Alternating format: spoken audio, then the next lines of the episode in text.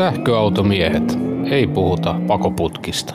Tervetuloa sähköautomiehen ja sähköautottoman miehen pariin.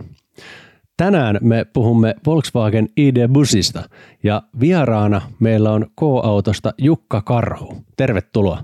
Kiitos. Aloitetaan Jukka perusteista. Mikä on ID-bus ja mitä versioita nyt ensivaiheessa Suomeen tulee? Joo, ID-bushan on tämmöinen oikeastaan parikymmentä vuotta jo konseptimallina eri autonäyttelyissä näkynyt Volkswagen hyötyautojen tämmöinen täyssähköinen pakettiauto, joka nyt vihdoin sitten on pääsemässä ihan sarjatuotantoon asti.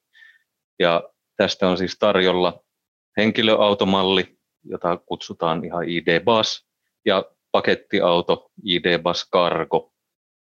Ja tämä on siis 77 kilowattitunnin akulla nyt ensi alkuun tulossa myyntiin yhdellä akselivälillä, tai puhutaan normaalista akselivälistä, 150 kilowattisella takamoottorilla ja takavetona.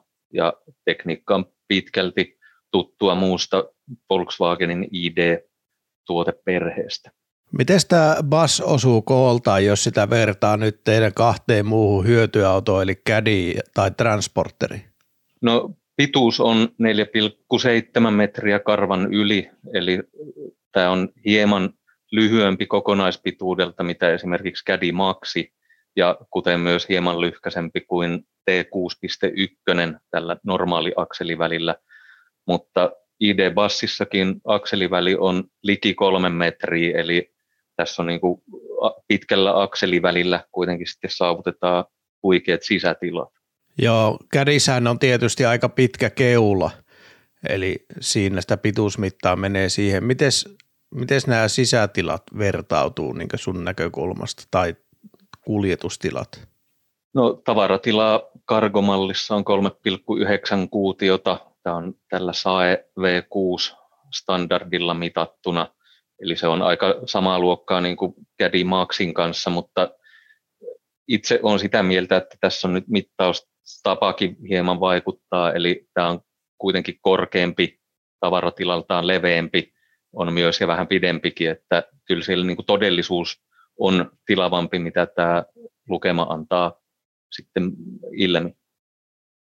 Ja toisaalta sitten, jos puhutaan ihan bus, eli henkilöautomallista, niin sisätiloissa jalkatilaa on tosi hyvin ja siellä on tasainen lattia, ei ole mitään keskitunnelle ja, ja niin kuin jalkatila riittää pitkällekin henkilölle, myös takapenkille.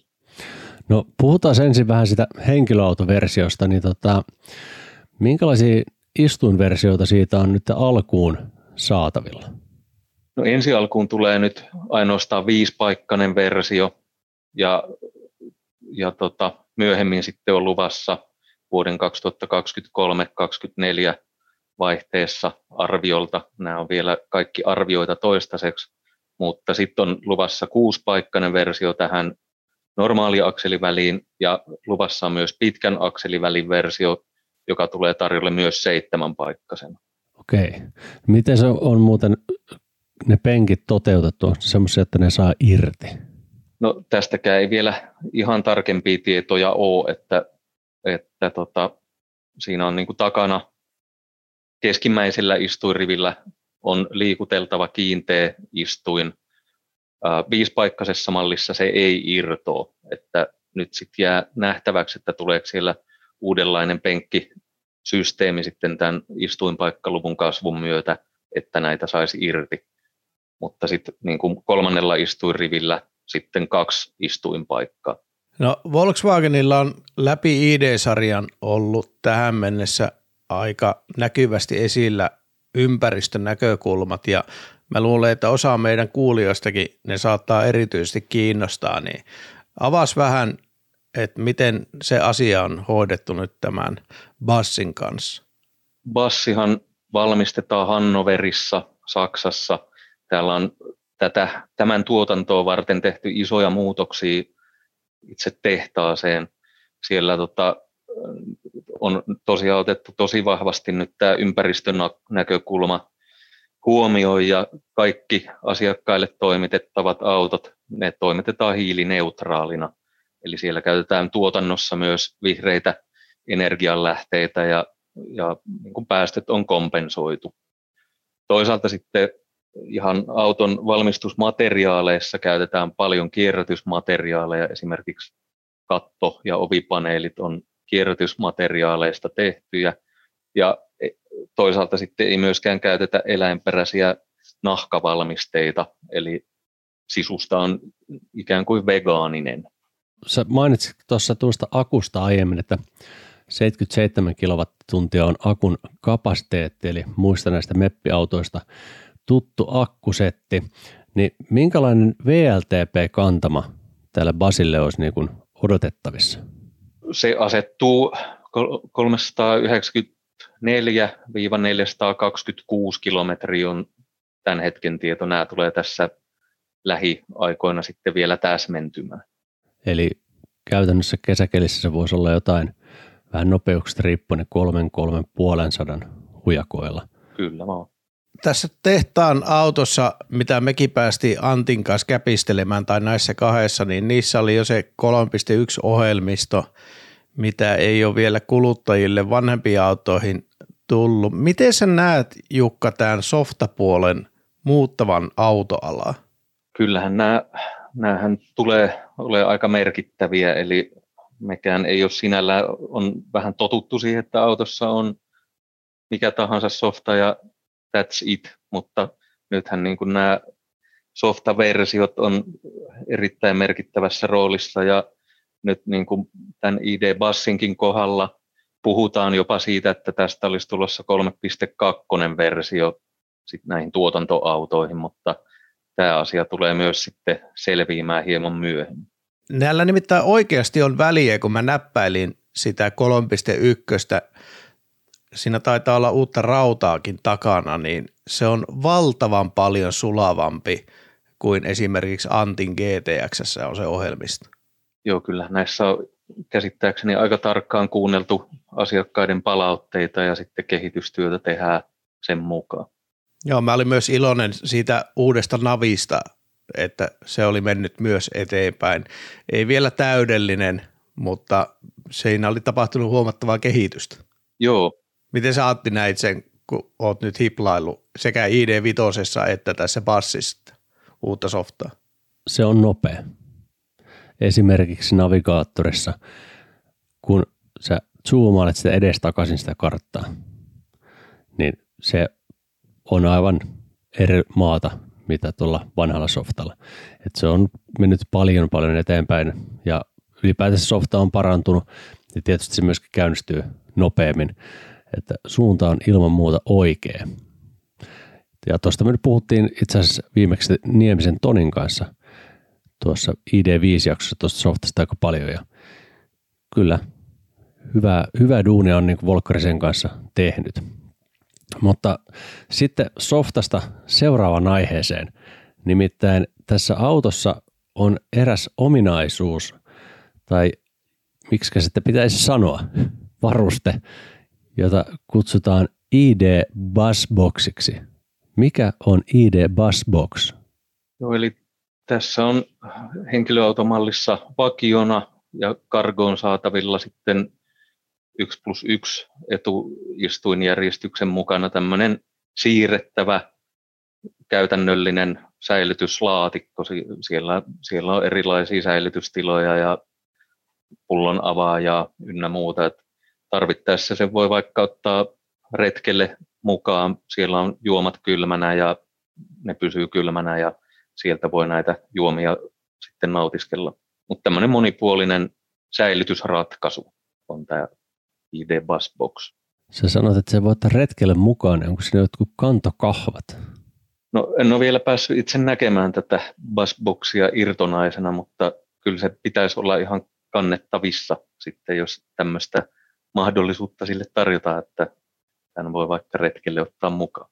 Jännä, hyvin jännä. Yksi meidän kuulija kysyi ja laittoi jopa muistaakseni videon pätkääkin, että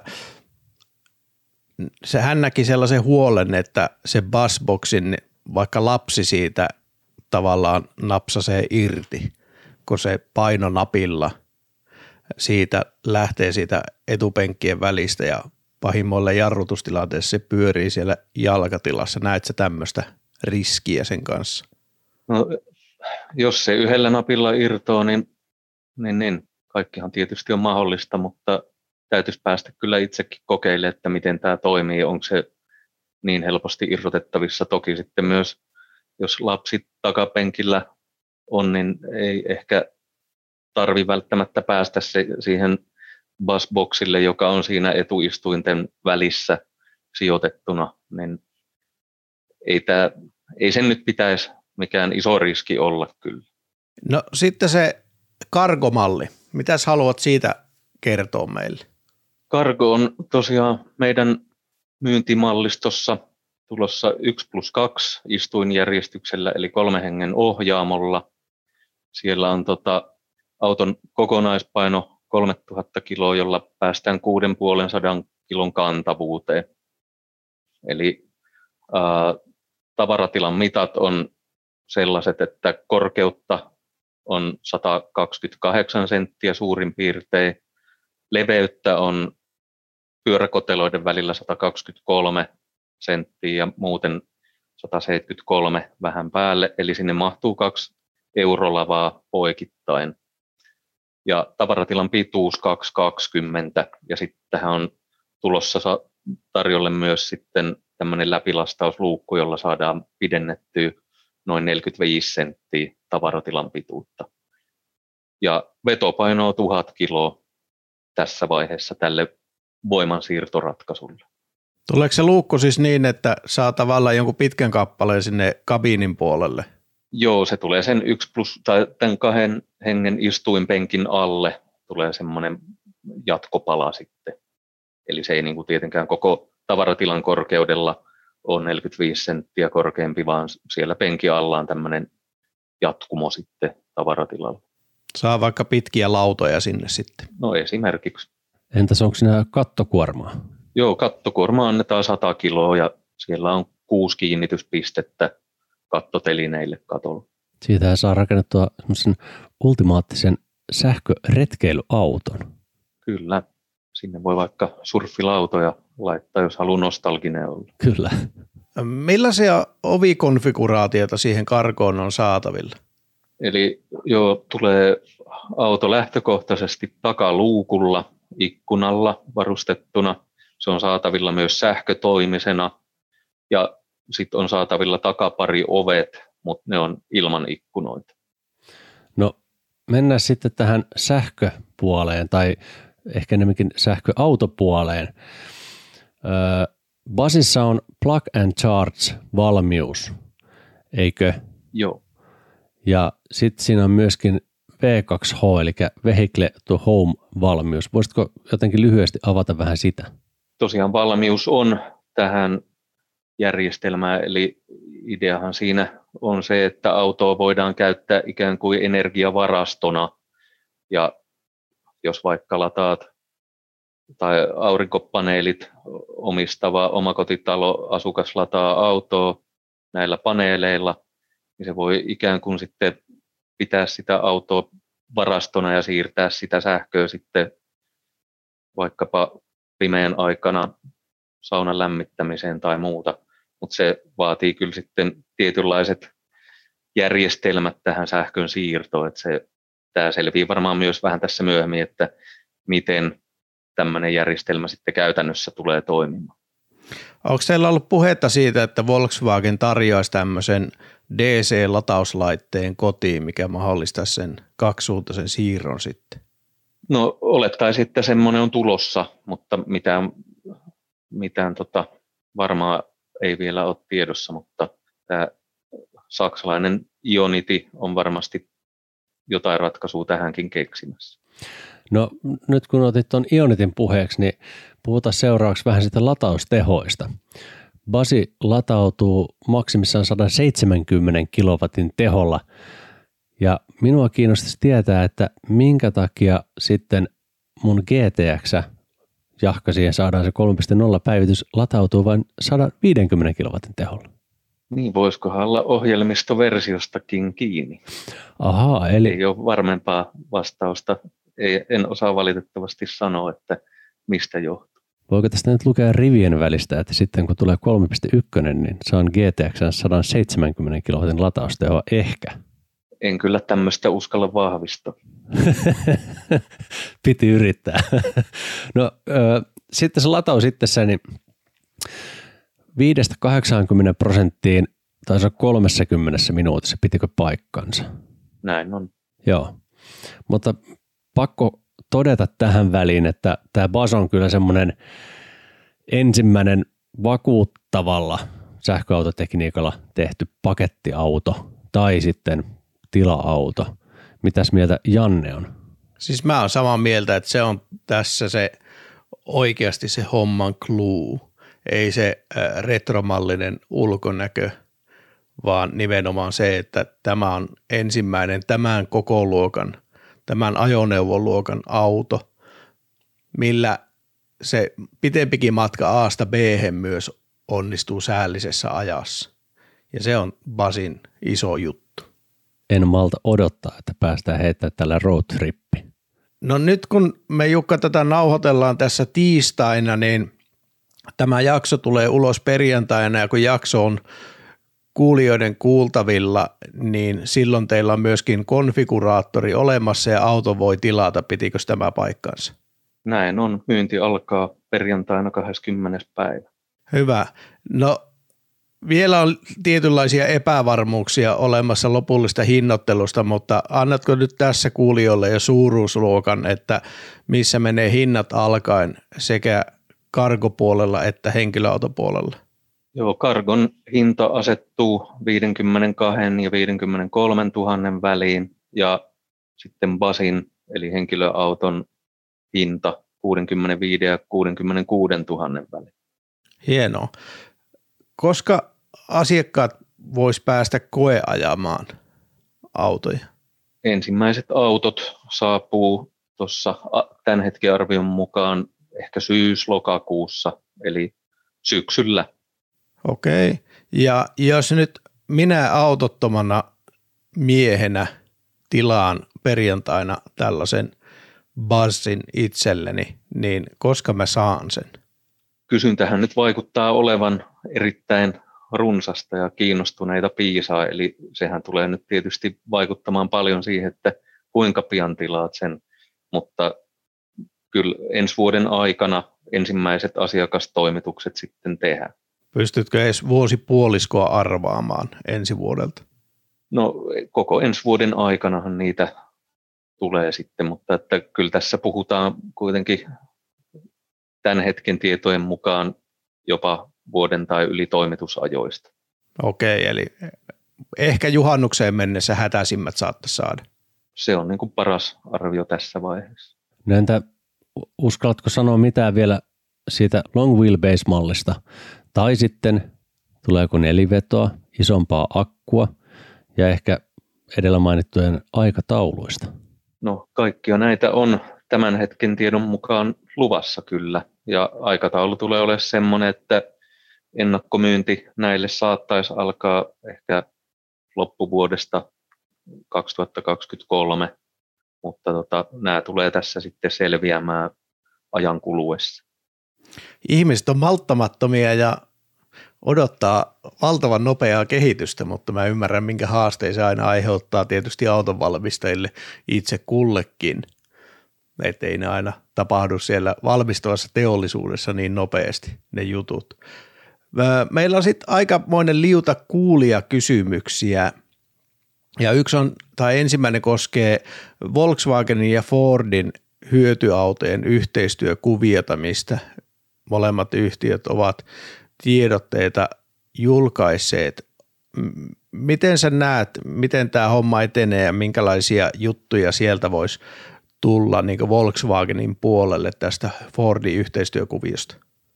No tiedotteiden varassa oikeastaan, tai niistä saadun tiedon varassa on itsekin, että kyllähän siellä tulee sitten yhteistyötuotteita jollain aikataululla sitten tulemaan, että, mutta tota, näistä, näistä sitten myös myöhemmin lisää.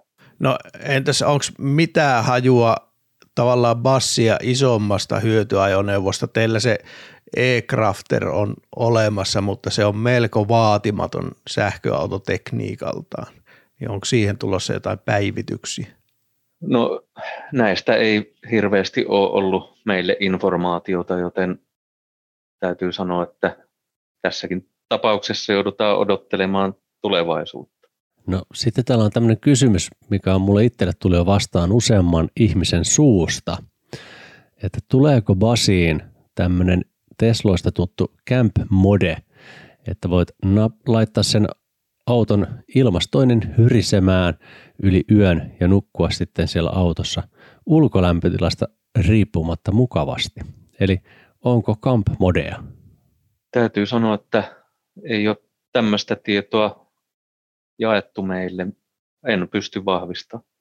Mutta sen tiedän, että jos laittaa parikymmentä kiloa siihen kuskin penkille ja turvapyön kiinni, niin sitten se pitää virrat päällä ja tavallaan voi kiertää tämän, mutta se olisi kätevämpi, jos voisi näytöstä näppäillä eikä tarvisi istuttaa rouvaa siihen koko yön ajaksi siihen kuskin penkille. tuota, y- yksi kuulija kysyy, sopiiko kargoversio kiinteistöhuoltoajoon? Mitäs tuumailet? Miksei? Sehän on kuitenkin toimintasädettä riittää ja tavaratilaa riittää, niin, niin perusasiathan siinä on jo kunnossa.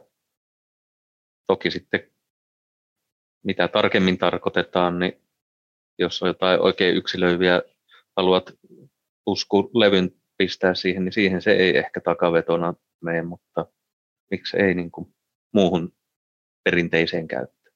Tähän itse asiassa mielenkiintoinen jatko. Mä en muista kuka se sanoi sano siellä, mutta syy minkä takia Amarok lava-auton tuotanto loppui oli juuri tässä bassissa. Tämä nyt vähän liittyy tuohon kiinteistöhuoltoajoon, koska lava-autoja niissä monesti käytetään.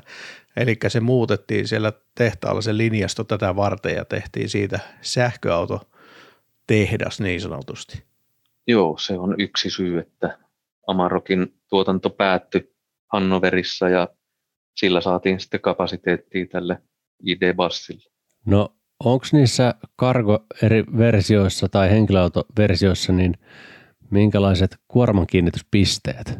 No kargossa on kuusi äh, kuormansidonta-lenkkiä tavaratilassa ja BAS-henkilöautossa nyt siellä taitaa myös jonkinmoiset sidontalenkit kyllä olla, mutta tosiaan karkossahan sitten ihan standardin, standardoidut vetolujuudeltaan nämä kuormasidonta-lenkit. Joo, no sitten siitä henkilöautosta pitää vielä kysyä niistä takapenkeistä, niin niissähän oli säätö kuitenkin eteen taakse, eikö vaan? Joo, 15 senttiä on säätövara. Ja liikkuuko ne niin, että kaksi penkkiä yhdessä ja yksi penkki sitten erikseen vai? Joo. Just näin. Ja muistako oikein, että jos ne kaataa ne takapenkit, niin sitten se koko lattia on ihan tasainen? Se ei tule tasaiseksi, että selkänoja on ylempänä kuin mitä tavaratilan lattian taso. Okei. Äh, saako sitä takapenkin tai takapenkkien istuinosaa irti, että saisi sen selkänojan kallistettua vaakaa, jos olisi tarvetta jollakin tehdä sitä karkosta semmoinen ihan tasalattiainen. Eikö siitä henkilöversiosta? No se ei, ei onnistu, että se on ihan kiinteä se istuinosa siinä. Sitten vaan vanerista askartelemaan levyä sinne. Kyllä. Siinä itse asiassa tämä toisen istuinrivin lattia on hieman alempana, mitä tavaratilan lattia. Sitten siihen tarvii myös jotain tasotusta laittaa, kun taas sitten karkossa tavaratila on ihan, ihan tasainen. No nyt kun tässä kerran noista penkeistä puhutaan, niin mitä sitten turvaistuimet? Että montako turvaistuinta sinne takapenkille menee mukavasti? No siinä on kaksi Isofix-kiinnikettä laitinmaisilla paikoilla siis, että niihin nyt saa sitten Isofix-istuimen ja leveyttä toki on sen verran ja tasainen lattia, että sitten jonkinmoinen turvavyöistuin tietysti siihen keskellekin mahtuu. Joo. Saiko niitä takapenkkejä muuten irti mitenkään kätevästi vai onko ne tavallaan yhtä Ne on ihan kiinteät. Joo, Joo. okei. Okay. Tuota, Sitten yksi kuulija kysyi, että minkälaisia varustelutasoja on siihen kargoon olemassa? No meillä ei sinällään ole meillä on tämä yksi nyt myyntiin tuleva varustelutaso, mutta lisävarusteita on toki tilattavissa. Että siellä on isompaa vannetta, sähköistä takaluukkua, navigointilaitetta ynnä muuta. Mutta tota, niin kuin varustelutasoja sinällään meidän hinnastoversioon ei tule. No tuossa aiemmin, kun oli puhetta niistä vetomassoista ja sillä takavetosella on tuhat kiloa maksimimassa, niin saako sieltä tulevaisuuden nelivedolla vetää sitten enemmän? No tämäkin selviää myöhemmin, mutta tämän hetken tiedon mukaan pitäisi olla jopa 1800 kiloa vetopaino. Se on hyvä massa se. Ää, onko peräkontissa 230 voltin sukopistoketta, kysyy eräs. Ja en tiedä, tarkoittaako kumman version peräkonttia, mutta kumman vaan. Ei ole. Tämmöinen on 230 ulosotto on saatavilla sitten lisävarusteena ohjaamoon kyllä. Oliko siinä mitä tehorajoituksia? 300 wattia taisi olla. No onko tulossa retkeilymallia? No mitä ei taas varmaksi pysty sanomaan, mutta kyllähän keskustelupalstoilla tuolla Euroopassa on tämmöisistäkin puhuttu, mutta mitään en kyllä, mitään virallista tietoa tämmöisestä ei ole. No sitten on yksi kuulija, joka kysyy numeroarvoja. Ensiksi Rangeno, se VLTP oli siellä 400 kantturoilla. Tosielämä kesässä, kesällä lienee noin 300 luokkaa, talvella 250 luokkaa. Tämä oli meidän hiha-arvio, mutta nähdään sitten, kun oikeita kulutustuloksia nähdään. Tehoa oli 150 kilowattia, eikö vaan? Joo. Mites tällainen aina tärkeä aihe kuin kiihtyvyys 0 100? Se asettuu noin 10 sekuntin paikkeille. Ja huippunopeus tässä oli rajoitettu mihin? 145. No sitten täällä on vielä viimeinen yleisökysymys liittyen tämän lyhyemmän korimallin tulevaisuuden näkymiin. Että onko siihen tulossa pyöriviä penkkejä, kiskoja lattiaan, katto ikkunaa ja isompaa akkua? No tosiaan paljon on tämmöisiä kysymyksiä, mi- mihin on vähän vaikea näillä tämän hetken tiedoilla vielä vastata, mutta kyllä niin kuin esimerkkinä panoraamakatosta on ollut jotain puhetta, että olisi jossain vaiheessa tulossa tuotantoon samaten isommasta akusta, mutta tosiaan nämä tulee varmistumaan sitten myöhemmin. Tässä vaiheessa nyt lähdetään tällä, tällä liikkeelle, mitä meillä on tulossa nyt myyntiin ja keskitytään näihin. Vielä viimeinen kysymys Jukka, niin onko vielä jotain, mitä me ei tajuttu kysyä sulta? Kyllä te aika kattavasti kyselitte ja varsinkin tulevaisuudesta. Hyvä.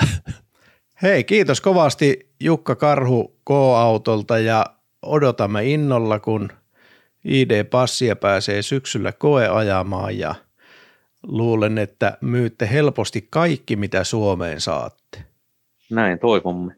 Näin tulee aivan varmasti tapahtumaan. Kiitos Jukka, kun olit vierana. Kiitos. Nyt me siirrymme välilataukselle.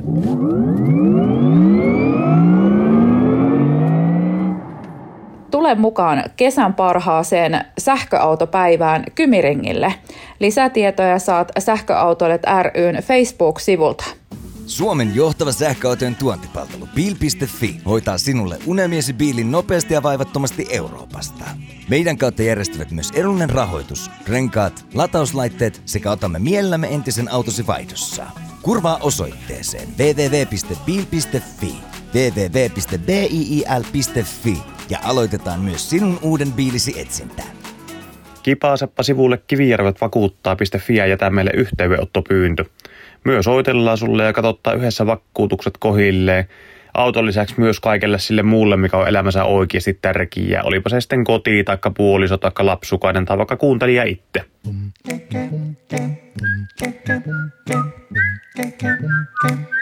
Que belo dia parking.fi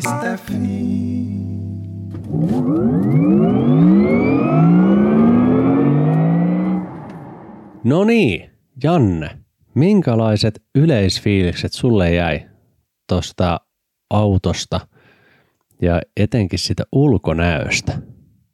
Siis mä olin aivan mehuissani. Eniten mehuissani kaikista näistä Volkswagen-konsernin MEB-autoista. Mä tykkään kuin hullupuurosta, mutta mä tiedän, että sä olit aikanaan aivan tippa kepin päässä siitä prototyypistä ja sit sä manasit kaikki lattiarakoon, kun nä- nähtiin niitä ää, esituotantoautoja naamioituneena ajelemassa ympäri ämpärissä ja haukuit, kuinka ne on pilannut sen. Mutta nyt kun sä oot nähnyt sen lopputuotteen livenä, niin mitä sinä sanot? Mä olen erittäin helpottunut, että se ei näyttänyt niiltä siltä, millä niistä spaikuvissa se näytti. Se oli hyvin naamioita. Tietysti, jos vertaa nyt rinnakkain niitä kuvia, niin eihän tämä ole sellainen, mitä niissä, minkälaisia minun unelmissa ja unissa tämä auto oli, mutta kyllä mä tykkään. Etenkin kaksivärisenä tämä auto toimii. Tämä, tämä, on semmoinen, tämä melkein vaatii sen, että jos tilaat tällaisen, tilaa ilman muuta kaksivärisenä. Joo, ja sittenhän tässä on aivan kivasti tavallaan kunnioittaa sitä alkuperäistä California T1, Joo. niin on niitä pastellivärejä ja saatavilla. Tämä menee ehkä samaan kategoriaan Honda E:n kanssa. Tämä on hyvän mielen auto. Todellakin.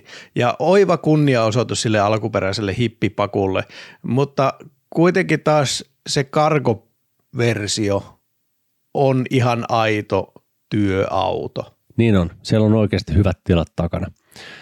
Ja jännä yksityiskohta, tai ei sitä edes voi sanoa yksityiskohdaksi, mutta kiinnititkö huomiota takaoviin? Öö, mitäs niistä? Ne on muovia. Siis koko ovet? Joo, siis tarkoitan ulkopintoja. Siellä sisällä varmaan on jotain muutakin, mutta kun sä avaat sen oven, ensinnäkin se on tosi paksu, se takaovi. Joo. Se on muovia sisältä ja ulkopuolelta. Ahaa. Se oli semmoinen isokela hetki. Mietin, että mikä tässä ovessa on nyt jotenkin, tässä on jotain jännää, kunnes minulle kerrottiin, että se on muuten muovia. Enpä hoksannut tuommoista. Hyvä bongaus. Sitä ei huomaa, jos ei koputa siihen. Tota, mennään sitten tiloihin. Jos aloitetaan vaikka edestä. Miten sä koit kuskin paikan? Se oli he- henkilöautomainen. Mulla ei ollut kummassakaan autossa semmoinen fiilis, että mä pakettiautoa. Joo, tämä oli ehkä pikkusen pakumaisempi ihan mittojenkin mukaan. Jukka näytti meille siellä vertailuja Caddy ja Porteriin. Niin pikkusen pakumaisempi kuin Caddy, mutta taas henkilöautomaisempi niin kuin ajoasennoltaankin kuin Transporteri, eli Peppu on alempana. Ja mä oon samaa mieltä, se oli aika henkilöautomainen, mutta erittäin avara se kabiini. Joo, avara kabiini ja tietysti nyt kun on ajanut noilla meppiautoilla tässä aika paljon, niin se oli siinä mielessä kodikas, tosi tuttu. Ja ehkä se kargoversio etenkin, niin siinä tuli semmoinen ID3-fiilis niiden materiaalien puolesta, koska nämä materiaalit oli ihan erilaiset niissä Joo. kargoversiossa ja henkilöautoversiossa. Mutta se henkilöautoversion ohjelma, se oli kyllä todella miellyttävä. Se oli y- aika semmoinen yksinkertaistettu. Se oli, mutta mäkään en niin löytänyt äkkiseltään mitään kummempaa nokan koputtamista, paitsi ehkä se istuinten verhoilumateriaali oli semmoinen verkkarikangasmainen. No sitä se oli kyllä, joo. Mutta muuten mä tykkäsin siitä ohjaamosta ja värien käytöstä myös, että siellä niin hassuteltiin niillä väreillä myös siellä ohjaamon puolella.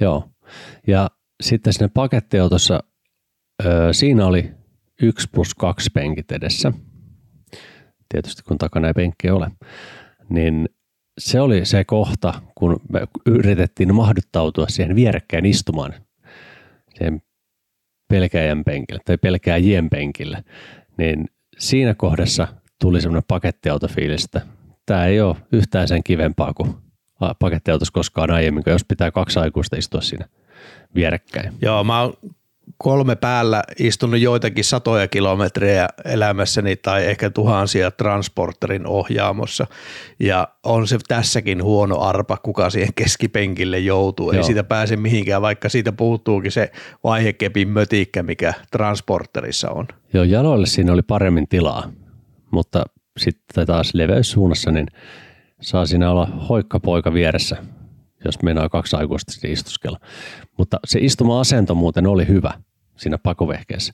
Ja tähän oli kiva kontrasti, koska mä edellisenä viikonloppuna kävin ajamassa transporteri pakettiautoa, niin kuin sullekin manasin, että se oli aivan karsia kokemus. Mun käy sääliksi ihmisiä, jotka ajavat pakettiautoa päivät pitkät.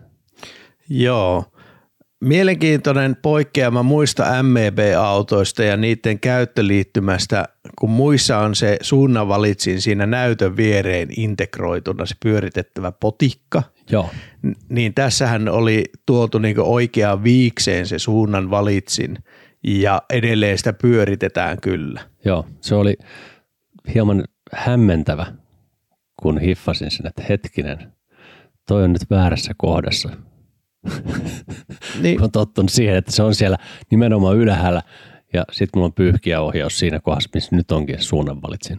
joo, tämmöinen Tesla-mies on tottu, koska suunnanvalitsi oli niin tutussa paikassa mulle, Joo. mutta ainoastaan se pyöri samalla lailla kuin Ioniq 5 on semmoinen pyörivä tappi, mutta siinä on, se on tämmöinen erillinen kanki ja tässä se oli vähän niin kuin se viiksi.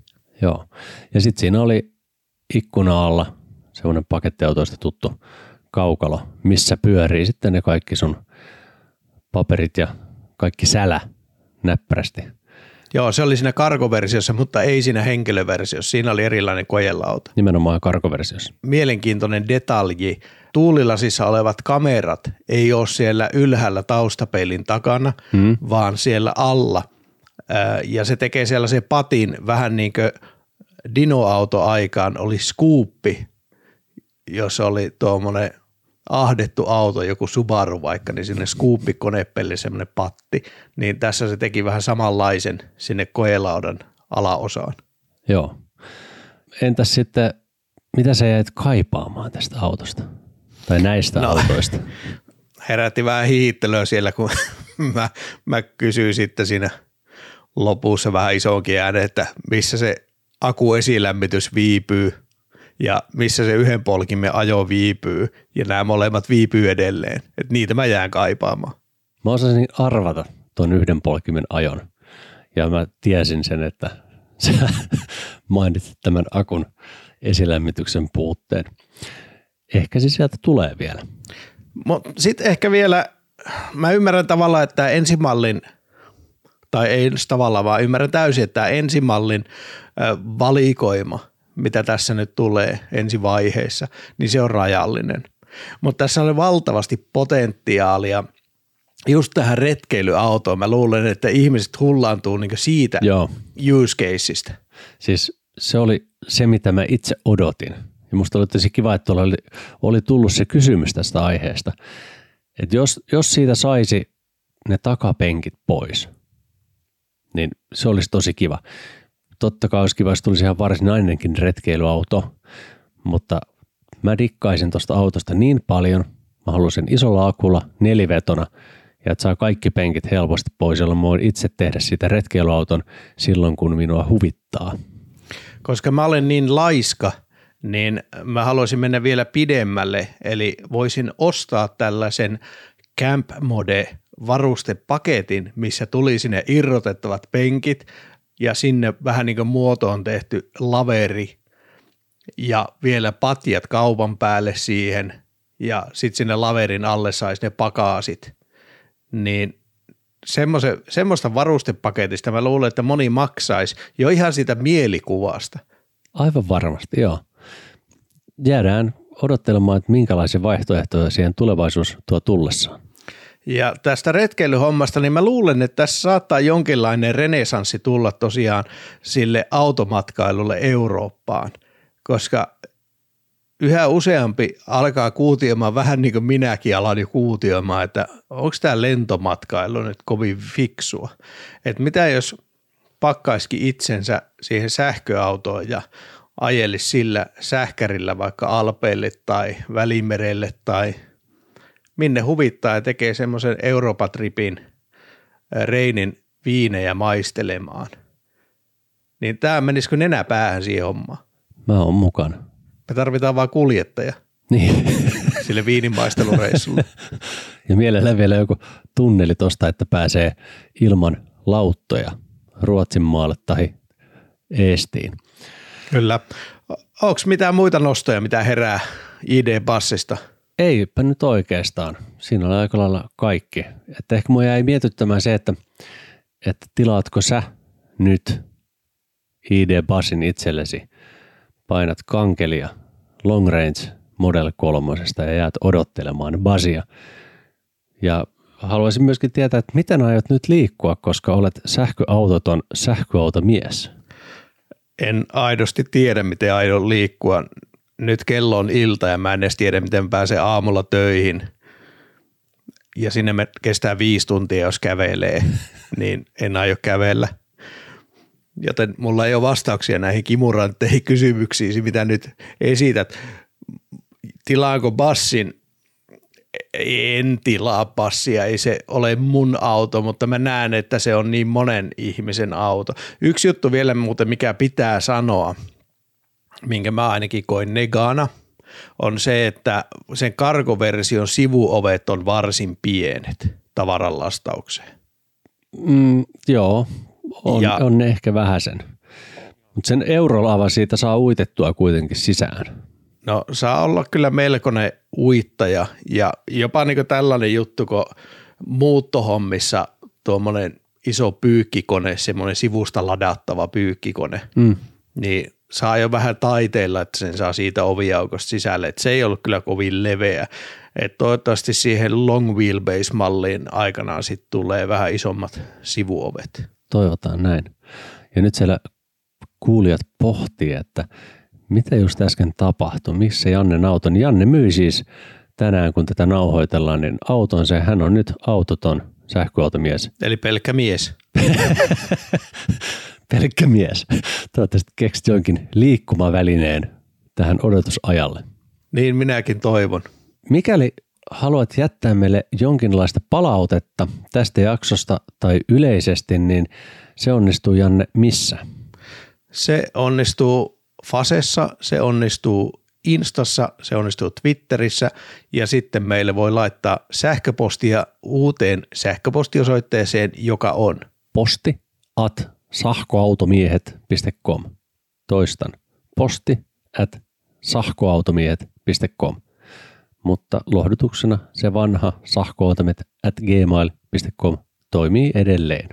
Ja nyt on aika tullut kiitellä meidän patroneita, etenkin ikihanaa pääsponsoriamme Jussi Jaurolaa. Kiitos Jussi. Kiitos Jussi. Jussi oli kertaamassa. Tsemppiä Jussille, kypärä päässä paineli menemään. Oi oi, minäkin näin ne kuvat. Oikea meininki. Sen lisäksi suuret kiitokset meidän sponsoreille, joita on muuten nyt kaksi. John Erik Sivula sekä Harri Ruuttila. Kiitos Harri. Harri oli meillä tuossa vieraana muuten tuossa EQE-jaksossa. Kyllä. Kiitos myös muille seuraaville patroneille. Antti Tuominen, Harri Jokinen, Jimi Voutilainen, Komstro, Martti Saksala, Ari Laakso, Heikki Silvennoinen, Janne Tolvanen, Jukka Alander, Jussi Hiatala, Matti Jouhkimo, Miika Haapala, Miikka Karhuluoma, Miikka Tuomola, Mika Keskiheikkilä, Mika Reinikka, Mikko Kaltiokallio, Niko Ostrov, Olli Vähätalo, Oskar Karsson, Petteri Uusitalo, Sauli ja Samuel Jusliin, Tatu Laine, Timo Ruokolainen ja Vikke Niskanen. Kiitos. Kiitos patroneille, kiitos mainostajille kautta yhteistyökumppaneille, kiitos tällä kertaa myöskin K-autolle ja teille kaikille kuulijoille ensi viikolla jotain uutta. Moi moi! Moro! Sähköautomiehet. Ei puhuta pakoputkista. Nyt ollaan synkassa. Terkkuja Arnolle. Arno, Arno. Sinä teet Arno hienoa työtä tämän podcastin leikkaamisen kanssa. No tuota, kiitos, kiitos kovasti tsempistä ja, ja tota, sen verran täytyy sanoa, että tämä on kyllä hieno laji. Ja, Ja tuota, viet meidät taloudelliseen turmioon. Konkurssi häämöttää. no niin. Heippa Arno.